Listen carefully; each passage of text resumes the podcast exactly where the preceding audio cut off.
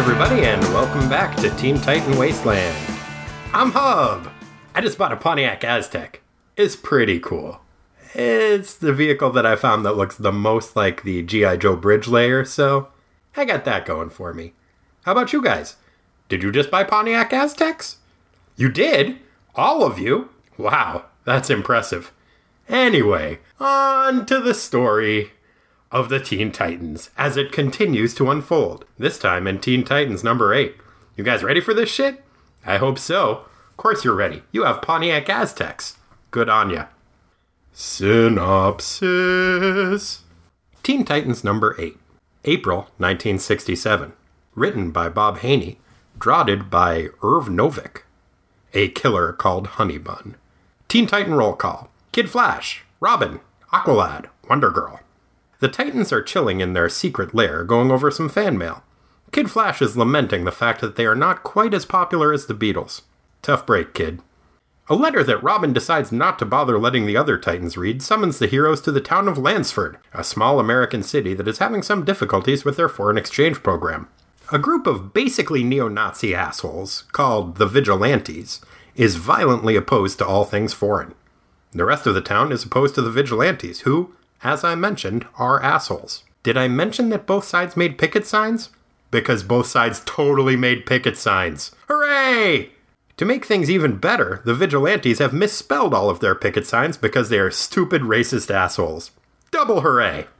Lansford has three foreign exchange students. Sama from India, Ahmed from Africa, and Hans from Europe. Strangely, all are white. Huh. Suddenly, a car screeches up and informs everyone that Honeybun, a giant robot that the town research facility has built for the government, has been stolen. That escalated quickly. The town suspects Hans because he's been acting suspicious and isn't from America. The Vigilantes try to attack Hans because if there's one thing neo-Nazis can't stand, it's blonde, blue-eyed Germans. Fortunately, the Teen Titans are on the scene to pummel the shit out of the racists and sneak the foreigners away from the crowd. The Titans send the students off, but Robin has Kid Flash follow Hans, because even though Hans seems like a good guy, he is still from Europe, and therefore untrustworthy. Robin's xenophobia pays off, because Kid Flash soon radios that he has tracked Hans to a secret barn, where he has been keeping the inexplicably named Honeybun. When the gang shows up in their helicopter, Hans uses a remote control to make Honeybun take a swipe at them. What the fuck, Hans? Kid Flash snatches the remote and is about to grab Hans when some creepy-looking dude that Hans calls Larner pulls up and starts shooting a gun at Hans. Hans runs off, and Larner tells the Titans that he is a scientist who was working on Honeybun. Well, if you can't trust a creepy-looking stranger who shoots guns at teenagers, then who can you trust? So the teens turn the giant killer robot over to Larner, who says he will return it to the research facility, and they go off searching for the runaway German. Unfortunately, the Vigilantes find Hans first and are about to tar and feather him when the Titans show up. A fight ensues, and the teen heroes end up tarring and feathering the Vigilantes, which is satisfying, but also kind of horrific as they appear to be using hot asphalt tar. Hans explains to the Titans that Larner is the real villain. Hans recognized him as a spy from his homeland, and stole Honeybun to keep it out of Larner's scheming hands. The fact that Larner has not turned in the robot yet seems to support Hans' story, so Hans and the Titans take to their chopper to search for Honeybun. At first, they can see no sign of the adorably named killer robot, but Robin's keen eyes spot a fifty-foot bear mascot that is being driven to the big football game where the Lansford Bears will be playing Smedleyville. Smedleyville, huh? Maybe Garn will be there. As soon as the giant bear gets past the roadblock that the police have set up, it sheds its skin and reveals itself to be, in fact, a giant robot, being driven by a normal-sized jerkwad named Larner. Larner rushes Honeybun into the back of a Spruce Goose-looking plane that had been waiting at the Smedleyville airport. Kid Flash digs up the runway to keep the plane from taking off, but Larner and his purloined robots start going on a rampage through Smedleyville. Larner is frustrated to find that the Titans have evacuated the town and there's no one there for him to terrorize, so he starts attacking the teen heroes. The gang is not faring particularly well against the spy and his mechanical menace, when Robin fires a derringer filled with sand, which gets into Honeybun's joints and grinds the rampage to a halt. Hooray! Larner is arrested and everyone in the town demonstrates their gratitude towards our heroes in the best way possible, by making pro-Titan picket signs. Triple hooray! Alright, joining us once again is my brother Corey. Hello, Corey. Hey, Hub. How's it going? It's going swell. How are you going? I am well. I bought a Pontiac Aztec. Congratulations. Thank you. That's a delightful vehicle. It's not bad. All right, so what'd you think? I enjoyed it. It kind of ratcheted down the weirdness a, a little bit from the issue with Beast Boy. Yeah, a, a little bit, I guess. I thought it ratcheted it up from the Mad Mod, though. A yep. little bit. And I actually really enjoyed this one. Which brings me, first of all, just right off the bat, want to get this out of the way. Okay. Like uh, like you didn't... Oh! Picket signs! Picket signs! That's what that means. I know that sound. Oh, man. Once again, we had picket signs, and they were fucking awesome. That's true. So, for those of you keeping score, that does bring the count. I believe it is now uh, four to seven for picket signs versus no picket signs, mm-hmm. which is not bad. We started off, the first three had picket signs, and then we haven't seen picket signs for about seven issues, which mm-hmm. was troubling. Yeah. And they're back and with a vengeance, yep. and I loved it. Yep.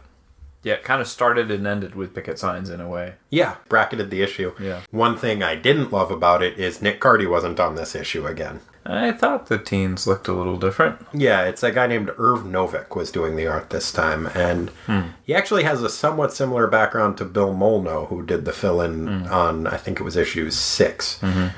Which I think he does a good job. I think he does a better job overall than Molyneux does. Mm-hmm. But there's still a thing where they both do, where Wonder Girl specifically, they give her kind of mm-hmm. sunken cheeks that mm-hmm. make her mm-hmm. look a little bit worse for wear. Yeah. It's not as bad as she looked in, in issue six, but it, but it is still just like, huh. Irv Novick, like Bill Molyneux, primarily known for doing romance and war comics. And I did notice in this issue as well that the teens, like a lot of the drawings that focused on the faces, had a more uh, almost like childlike aspect to them than really? some of the others, except for Wonder Girl. And specifically with Aqualad, there's a bunch of panels where I saw that and I thought, oh, they look really teenagery this time, instead of, you know, how sometimes they kind of vacillate between teens and like... Or just between child and adult, yeah, basically. Yeah, yeah. There's a bit of teeniness about them. Mm-hmm. Not that they're very small, but... Uh, you know, teenageriness. Right. I also wanted to just, while we're here, I, I would like to maybe apologize for the last episode. Oh, we yeah. went a little bit off the rails in terms of our mm, drunkenness. That's fair. That's yeah. yeah. Yeah, these two boozicorises flew a little bit too close to the sun and it uh, melted our wax of coherence and we plummeted to the earth. Yeah. So, sorry about that. I'll try to do better, but, you know, if you did I'm going to try that hard. You know, thank thank you, and I'm sure you understand. Yes. Thank you, and we're sorry. I'd say it won't happen again, but you know what? We'll fucking see. Back to the issue at hand. It opens with a pretty rad scene of they're going through their fan mail, and... they're starting to feel their hubris a little bit. Mm-hmm, mm-hmm. They get a letter from somebody who's like, next to the Beatles, you four, you're my favorite four people. Mm-hmm. And instead of being like, oh man, that's awesome, Kid Flash is like... you can't handle it. What the fuck? We're better than the Beatles? And he grabs a guitar and starts uh, and starts hamming it up. You know? Yeah. It's a weird panel where his face is like super distorted. I wonder if he's using his super speed to stretch his head out, but he's crooning and singing a, a parody, I believe it is. Uh, he proclaims that they're they're better than those mop heads and is singing, all I want to do is hold your foot. Yeah, yeah, yeah. Twang, twang.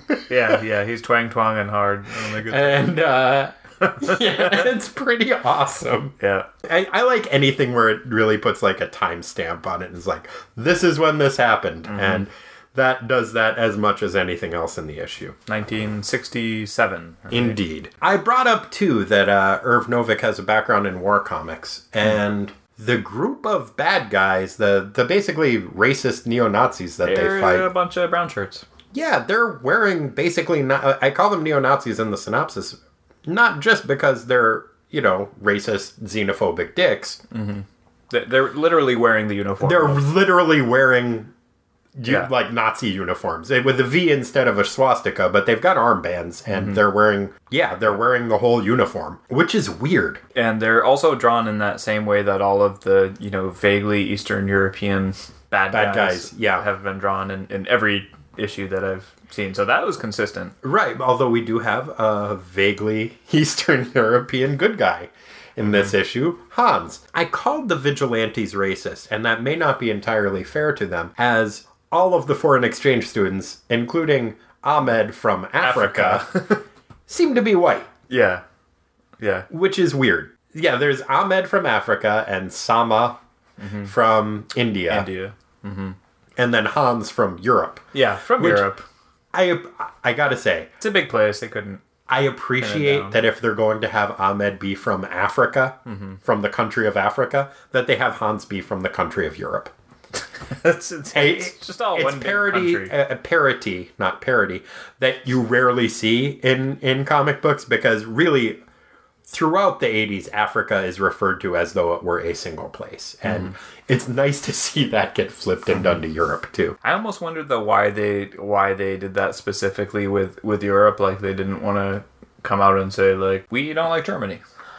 I think it's a, an issue that Bill Haney, or that Bob Haney has in general, where he does not like to get specific about what countries he is. Mm-hmm. I think he may not have just wanted to talk to D C editorial mm-hmm. and, and been like, so in the D C universe, which countries are there? Because th- mm-hmm. there's a lot of made up countries. And mm-hmm. I think they may have had a policy where they don't want to tie things down to specifics for mm-hmm. other countries. Mm-hmm. I'm kind of surprised that they included India. Mm-hmm. I-, I think Bob Haney may have thought that was not a country. Oh, it's pretty large. But it was just a large region. It looks like a continent. Um, yeah, the subcontinent. Yeah, close enough. Right. There is a weird turn, too, like where they're, they're saying goodbye to all the foreign exchange students. Ahmed says salam. Mm-hmm. Hans says, like, see you later. And Sama, the woman from India, says, mm-hmm. until we see thee. I, I took. Is that... she from Middle Earth? I took it as Haney's attempt to be like, um, well, they, they speak the Queen's English over there. Okay. And they still talk like Shakespeare. Fair enough. Where did he get that idea? I, I, I'm projecting. I don't know. I wasn't sure if it was him just saying, like, well, they're, they're a backward people. They're behind the times. They're still living in the seventeenth century. Well, and therefore they speak seventeenth century English. And that's not the only place in this issue where that strange turn of phrase happens where it sounds old-timey. There's a panel earlier in there, which which is one of my favorite bits of dialogue. It's Kid Flash, and it's when early on when, when Robin is going off to, you know, dragging all the teens along with him to do something. Mm-hmm. He says, "Where slouchest thou with furrowed brow?" I missed that. That's rad. I'm going to look and, at that and, right now. And really strange, too. Go oh, yeah, Kid Flash thing. Says that. Yeah. Huh. Weird, right? That's pretty rad. Yeah. Or slouches that. I actually, it, and the reason I remembered it is because I had to read it a few times because I couldn't figure out what slouch, what he, what he meant. Yeah, well, that's like, fair. Oh, okay, he's slouching away. But with like, a furrowed brow. Old-timey style. Right. Which does lead to, that's the other thing, is Robin, once again, is just like, he gets this letter and is like, all right, everybody in the chopper, we're going. Yeah, typically. And they're like, what does the letter say? It's like, oh, I'll tell you on the way. Yeah. But yeah, he's very much just like taking charge of things. He's the leader. Yeah, I guess. No, but he literally, somebody says, he's the leader. We have to beat him up. Yeah. Later on. That's fair. Is that the vi- what the vigilantes say? Yeah, I think so. Man, those vigilantes. Jerks. So they did have picket signs. They did have picket signs, and I loved that all of their picket signs were misspelled. Oh, yeah. To to make sure that you knew that they were in the wrong and they were the bad guys, mm-hmm. which was awesome. It was good. They had signs that, that was spelling student with two O's. Oh, yeah. Um, exchange was had no E at the beginning, mm-hmm. which made me think that maybe it was like an X-Men tie-in, mm. but it, it, it isn't. No. So I said that the Titans hurry into their helicopter. We find out how they pay for their helicopter. I wrote that down as well. They are fucking bounty hunters. They are like uh, pre-dog... Pre-dog, post-Boba Fett. Bounty hunters. Bounty, bounty hunters. Post-Boba Fett because that was a long time ago in a galaxy far, far, far away. Yeah, no, I got you. I'm there. Not, I mean, it was, the movie didn't hadn't come out yet that featured Boba Fett. No, we're good. So they could call their helicopter the Slave two. The helicopter's pretty dope. I, it's, that's they have it. A different helicopter this time. This one's uh, purple and white striped mm-hmm. instead of the solid red helicopter they were using before. And the old one was like a like a Magnum P I style, like Easter egg mm-hmm. shaped helicopter. Yeah, and this, this is more elongated. Like it's more, like a stretch helicopter. Yeah, more like Airwolf. Okay, I don't think I don't think it's Airwolf. It's not. It I don't think it has any Airwolf capabilities. Corey, let's not get ahead of ourselves. Well, yeah, no. I don't think they had gotten that many bounties for. Collected that many rewards for the criminals they'd turned in. And they didn't have the that nineteen eighties technology yet. That's true. Either. So they had some pretty decent technology, like the robot Honeybun. Which, okay, can we talk about the name? Yeah. Why? They're, I have no idea. And it's clear that they know that it's a weird name because they put right on the cover, there's nothing cute or sweet about a killer called Honeybun. And so I see that and I'm like, oh, I can't wait to find out why this robot is called Honeybun. Never... With somebody raising it as their child. Is it shaped like a pastry? Yeah. But no, there's no explanation. It's nope. just the robot is called Honeybun. Mm-hmm. And it's a weird, like, tripod-looking That's War of the World-style robot. Do you remember who wrote the, those? Remember those? The tri- day tri- the tripods came? Yeah. Yeah. Those were... Or Triffids? No, tri- the... Tri- yeah, the, the day the, the tripods came. The yeah, where you have to wear the, the foil hat. Mm-hmm. Yeah, it was good.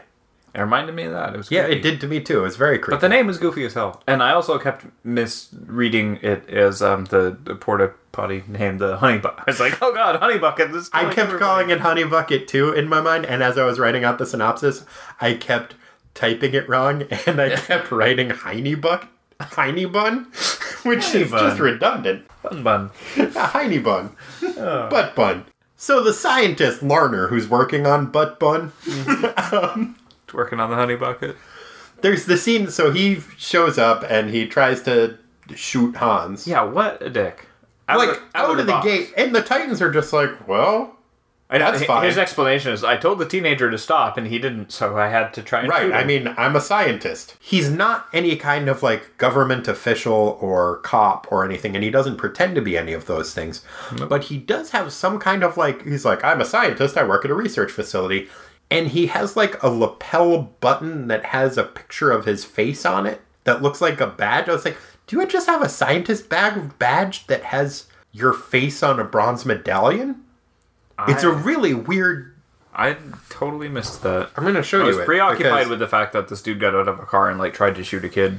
Well, that's... Okay, that's fair. But if you look a little bit closer... Yeah, see?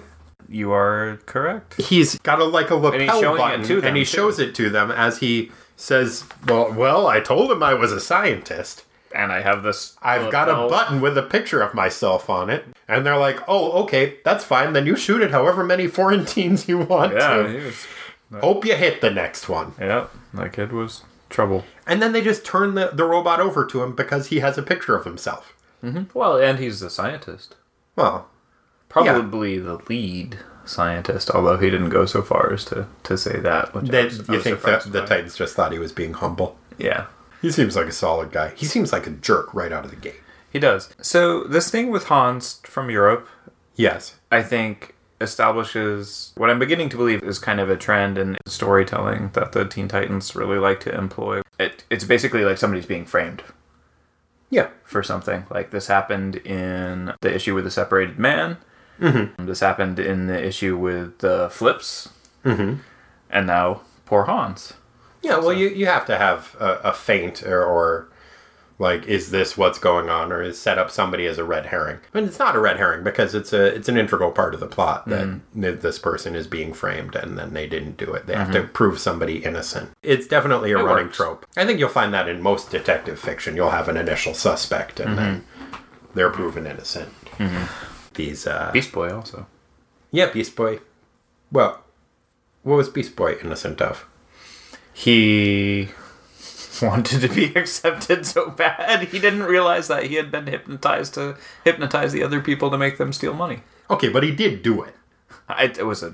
That's I, a bad example. It was a terrible example. I'm sorry. I miss Beast Boy. I wish he was Me too. in this issue.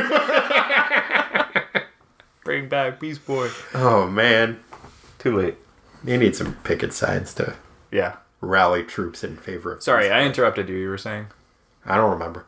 So after Hans escapes from the Titans and runs away, he gets picked up by the vigilantes. And because if there's one thing that Nazis hate, it's blonde, blue-eyed Germans. Oh, they're the... Wait, they, wait a minute. Enemies in nature. It's weird. And, you know, kind of refreshing, I guess, in a mm. weird way, mm. that their xenophobia outweighs their racism. Mm-hmm. Which is nice. Yeah. That's not nice. They should just be nice. But yeah, they are not nice to the extent that they are about to tar and feather Hans. I remember being a kid and hearing about that shit and thinking like, ah, that's kind of funny. That's a... They, they make yeah. that person look like a bird. Yeah, chicken. Tar would burn you. Yes. when they did it in old-timey times, mm-hmm. they would generally use pine tar, which you don't need to heat up to apply. Mm. And so it would be sticky, and mm. it would be awful to get off of you, and you would end up tearing out your hair, and mm. it, it would be very unpleasant and painful and humiliating, mm-hmm. but not to the point where it would disfigure necessarily or kill you. Mm-hmm. The way that the hot asphalt tar that the vigilantes are heating up mm-hmm. would almost certainly do to Hans or anybody else, especially if, like some of them, they're trying to dunk Wonder Girl into a barrel of hot tar. Mm-hmm. Yeah, thankfully she's not having it. She's not having it, but then the Titans decide what they're going to do is tar and feather the vigilantes, which is horrifying. Kid mm-hmm. Flash takes hot tar out of this barrel that has a fire under it that is heating up road tar, and he smears it all over their faces, mm-hmm. and then puts feathers on them. Mm-hmm. And, it, and is cracking wise about joy, it at joyful. The time. Yeah, yeah. Joyfully. He's exuberant about doing mm-hmm. this, which is scary and mm-hmm. makes me worry about them. It would be like if they walked in on a lynching and are like, oh, and then they decided to hang the people from, like, the mm-hmm. people that were attempting lynch, to lynch, lynch from the ropes. Lyncher. Yeah, which I'm not saying they shouldn't do that. I don't care for lynchers. Mm-hmm. I think that they should get some comeuppance, certainly. But it's not what I look for teenager teenage heroes from the sixties to be doing. A little too Old Testament. Yeah. Uh, yeah. It's, eye for it's an a, eye kind of. It's a bit much, and I found it kind of disturbing. Tar and feather for tar and feather. Yeah, well, they were pretty pissed off about the bad guys hurling that wand of hot tar at, at Robin, Robin and, and telling him to have a have a hot tar facial pretty boy. He is pretty. Uh. There's a scene in which... I forgot the the name of those masks that they wear, like the Lone Ranger has. It's a one. domino mask. Domino mask. And the, I think it was maybe just the particular printing run of this one, but it's got that kind of pixelated sort of polka dot-y, like, mm-hmm. skin tone. Yeah. And it shows through the eye holes in the mask in oh. one of these panels. And it is I creepy as shit because it makes Robin look super, like, ghosty. Like possessed. Mm-hmm. I'll bear that in mind. Yeah. I think it was it was right around the time of the, the tar facial threat that he got. And oh man, when that's happening, Kid Flash is in the background and he looks like just abjectly horrified. Well, it's scary. That yeah, like Robin, your your beautiful face. Oh. Look out! Oh. He's really horrified. Yeah. Oh man, that'll furrow his brow any day. Let's see what else. There's a giant bear. That's pretty cool. Yeah. And and the connection, too. That, that to, Sl- to Smedleyville. Yeah. I didn't catch that, actually, when I read it. That was Yeah, good. I enjoyed that. I, I, I mm-hmm. wonder if Garn will be coming back. I think I if he was going to, I think he probably yeah. would have at, at that point. I think it's unfortunate that Smedleyville, we don't get to find out what their mascot is. But I like that it's a reference to a pre-existing community. Mm-hmm. Yep. I enjoyed that. I think that was the writer... The writers having a bit of fun. I also like that this town's football team has a mascot, which is a, a giant fifty-foot bear. It's impossibly huge. And, like, it's not a cartoony bear. It's a fairly realistic-looking bear. It looks pretty, uh, as the kids would say, derpy. Is that what the kids say? Yeah, like, the bear is... derp, derp, derp. Like, it's, like, it's, it's, a doof- it's, it's a doofy-looking bear, but it is it is not like a cartoony bear. It's, you know, mm-hmm. a bear-looking bear. Oh yeah, no, it's it's it's totally recognizable as a bear, but it does kind of look like it's like if it had a thought bubble, it would be going like. Hurr. Isn't that what bears would generally be thinking? Uh, I don't know. I saw a video of a bear the other day that got trapped under a like a Suburban or some sort of S U V, and when it got out, it just like attacked the shit out of the thing and like was biting the tire. And no, oh. I think that thing was thinking okay. like like fuck like you, just car. A ferocious bear. Yeah, that's not thinking. Yeah, exactly. Okay, I was thinking like ah. Fair enough. My bear accent is only slightly better than my French accent. Yeah. Um, so, yeah, that actually brings me, I don't know if you want to get to panels yet. Sure. That's my favorite panel. Just the bear? Yeah. Well, no, it takes not, like when half- the, not when the... The robot is busting out of the bear. Because no. that's actually pretty cool. It's cool, but that it's was... disturbing. Cre- yeah, that was creepy as shit. I actually did not like that. I made, like, this involuntary, like, ugh sound when I saw that. Like, I know it's not a bear, because bears aren't fifty feet tall or right. whatever. But, yeah, it is super creepy. It reminded so, me of uh, Alien when the thing bursts from the guy's chest. Oh, gotcha. Yeah. No, it's it's stressful. Like, Honey Bucket, no. I mean, oh. or Honeybun. It's so, like, that's a creepy-ass robot. It is a very, it is a creepy robot. So my favorite panel, uh, there, there were a couple that, that I had to choose from. Kid Flash doing his Beatles impression. mm. is was really high up there. That is priceless. But seeing as it was there, I gotta go with the picket signs. Oh, okay. The, the scene where you first see the picket signs. The ones at the end are good, too. They are. Mm-hmm. But the ones where you see the vigilantes with their shitty, mm-hmm. poorly spelled picket signs versus mm-hmm. the teens with their mm-hmm.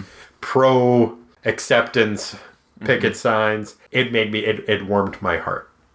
I, I enjoyed that as well. And, and that, in fact, brings me my favorite... It's not really slang. Okay. But a turn of phrase that I saw on a picket sign.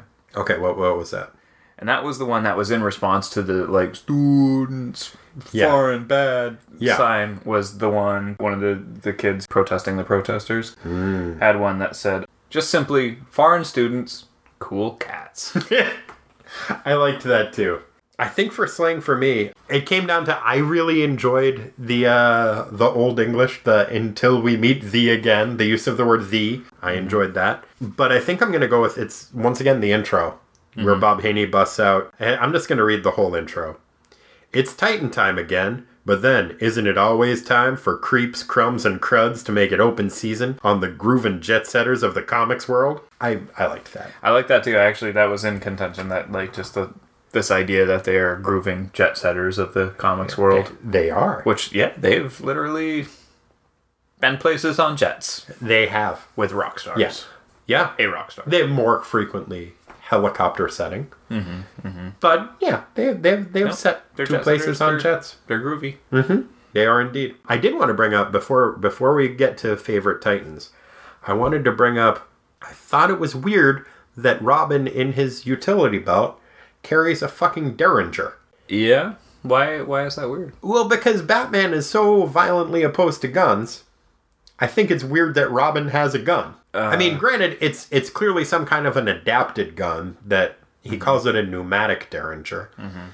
I'm not sure exactly what he means by that, except for that instead of bullets, which I think he did have bullets in it initially, because he says they they just clang off of the Honeybun like pellets. So he's somehow able to fill a gun with sand to fire it into the joints of the robot to, yeah, to gum up its works. That was ridiculous. It's a little bit iffy. You're right, Corey. That was the part that didn't make sense.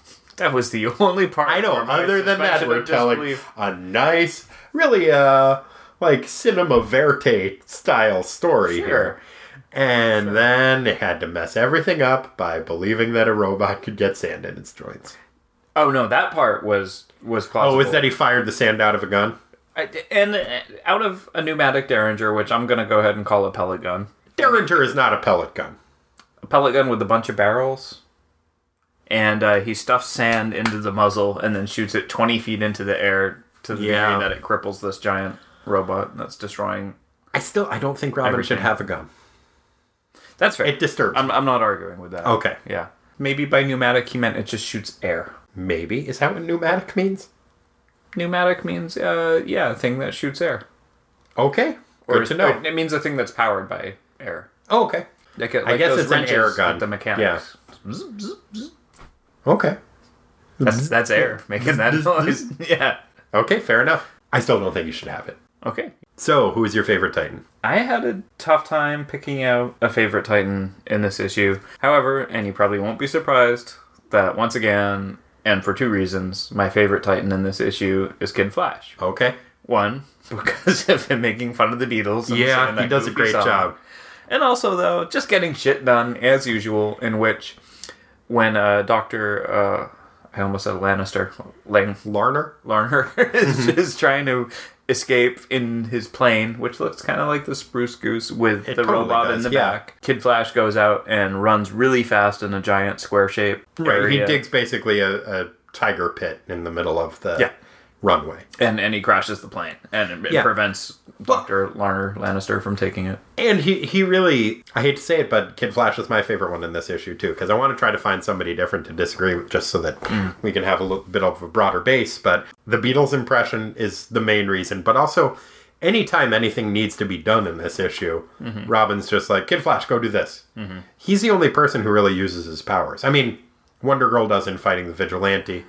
And there are a couple of nice scenes where, like... No, it was per the cover. Aqualad sw- swims up there. They, it's on the cover, but it does also happen in the issue. But it just, like, there's no mention of it. It's just background fighting, which makes mm-hmm. me think that it's something that Irv Novick came up with as mm-hmm. a thing to do. Where he knocks over a fire hydrant and then kind of swims up the fire hydrant spout at the robot. Mm-hmm. Which is really cool. Yeah, cinematic even. And there's another thing where the, yeah, where the other Titans throw... the vigilantes into a lake, and he's just waiting at the bottom of the lake to punch them, mm-hmm. which is mm-hmm. pretty cool. And he punches them not just so that they're like, "Oh, you punched me underwater." Like, he punches them out of the lake, oh, yes. through the air, and like onto the distant shore.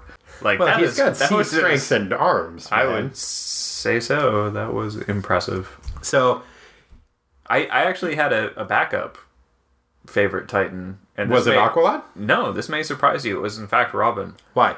Because... Because he had a gun? No. because... Oh, broke no disagreement on the... Okay. The gun thing. That makes perfect sense in light of his mentor's strong feelings on I'm just saying. The subject. Uh, Batman did start out carrying a gun in the forties. I did not know that. He, in his very early appearances, he had two guns that he would carry, and he would shoot people. Yeah, you just think that would give him... a bad feeling. Any, yeah. Anyway. I, uh, I would hope that would give anyone a bad feeling. um, no, Robin, because usually he's sort of the brains of the operation. He's bossing everybody around. Um, in this issue, he's got a real sort of brawler thing going on. He's punching people out left and right. And it's, yeah, it's kind of He does fun. some karate. He, he karate chops the signs uh-huh. out of some vigilantes. That's fun. Yeah, yeah, they're trying to hit him over the head. They're like, "Oh, this sign makes a great bat." And he's like, "No, it makes a good karate practice thing." Chop. Yeah. Yeah, I just, I, the physicality of him literally fighting crime yeah. was um, enjoyable to me. But not as cool as Kid Flash. Yeah, he, well, and Robin didn't do any cool Beatles impressions. No, no, and I don't think he ever will. No, it's not his way. Mm-mm. There was a nice, uh, in the letters column, there was, somebody did mention, like, somebody writing from England, actually, mm. wrote and was like, "Can't you make them have longer hair so that I can relate to them more?" oh, like, wow. all of my cool friends. Oh, wow. Um, which I thought was kind of fun. Mm. Wow, sign of the times. It's yeah. like a time capsule reading these. It, yeah, it's you know? great. I, I've really been enjoying it. Mm. Um, and we hope that you've been enjoying it, too. I want to do a quick plug. My friends uh, Miles and Rachel host a podcast that I bet you probably all listen to. It's much more popular than ours, but they do a podcast called Rachel and Miles Explain the X-Men. Mm. And it's great. It is great. And uh, I got some very nice feedback from from them earlier today, which was nice. And if you aren't listening to it, you should be. It's great. Yep. I would also, I'll just throwing around plugs. The outro music is by uh, Sticks Downey, and it's great too. And I think on this one, I'm going to let the whole song play so that you can hear the whole song and check it out. It's really good. It's off the album When the Belt Changes Hands, and you should all go buy that album if you can. And check out check out the new stuff by Walkin' Fuss, because uh, that's great too. Yeah, any final thoughts, Corey? Nope. Fair enough. Thanks, guys.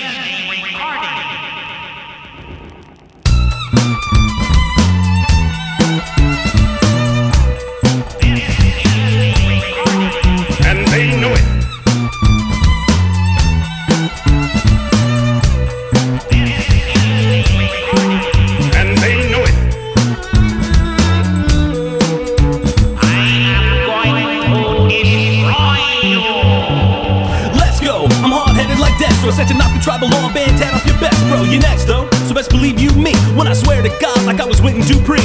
My name is Johnny Walker, I can spout for days. I keep it dignified, like old Alfred Hayes. I made the scene, but when I hooked up TiVo, I decided that I'm through being cool like TiVo. So I divide my time between the T V I'm watching and spending nights online, clocking sneakers and auctions. But that's the life of B T V, I guess. On the couch, obese, feline on my chest. I don't obsess and stress, I'm still calm and collected. Spending time with these rhymes that have gone neglected. I abuse the text, so we'll see who's next to get the set wrecked from my side suplex. Some will know my name, and they know it. Johnny Walkin' Fuss, I got a job to do. I am going to eat you, and they know it.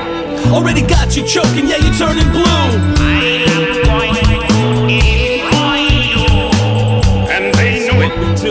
Words so fluid. feeling you should hook up a Navi. Fill you full of needles till you look like a pine tree, a mainline, or just a trick and a ploy to get you jonesing for more like Mark Renton and Sick Boy. I pass the pill because I'm playing the point with a pedal to the metal like a Mayday voice. So while my skills are quick and my words are wily, you keep playing the dumb guy like John C. Reilly. When the weekend comes, I make a pot of coffee, kick back and watch Big Daddy Kane and Posse write rhymes so fast I'll have you try and fan fan. You better dream on like you were Brian Benben. You get no reception like a broken tune. A rhyme so recycled the label post-consumer. You can't compete. My words slick like Brill Green, and I take it to the limit like a lyrical kill screen.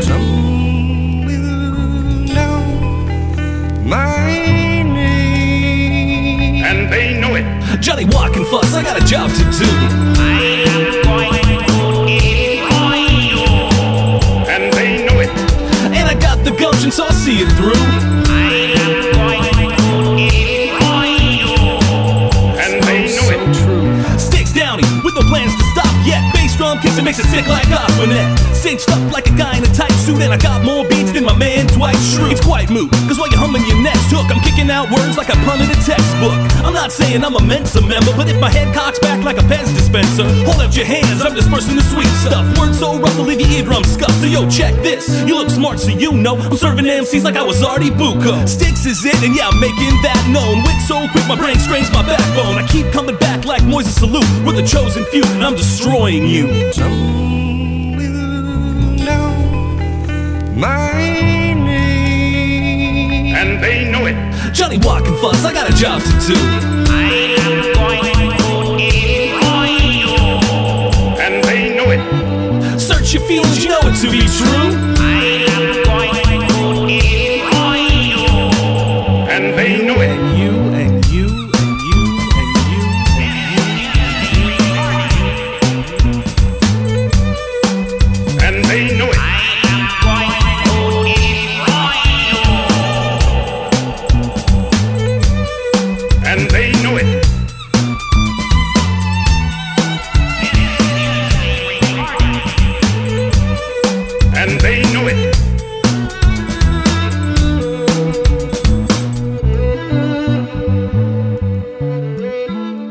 And they know it.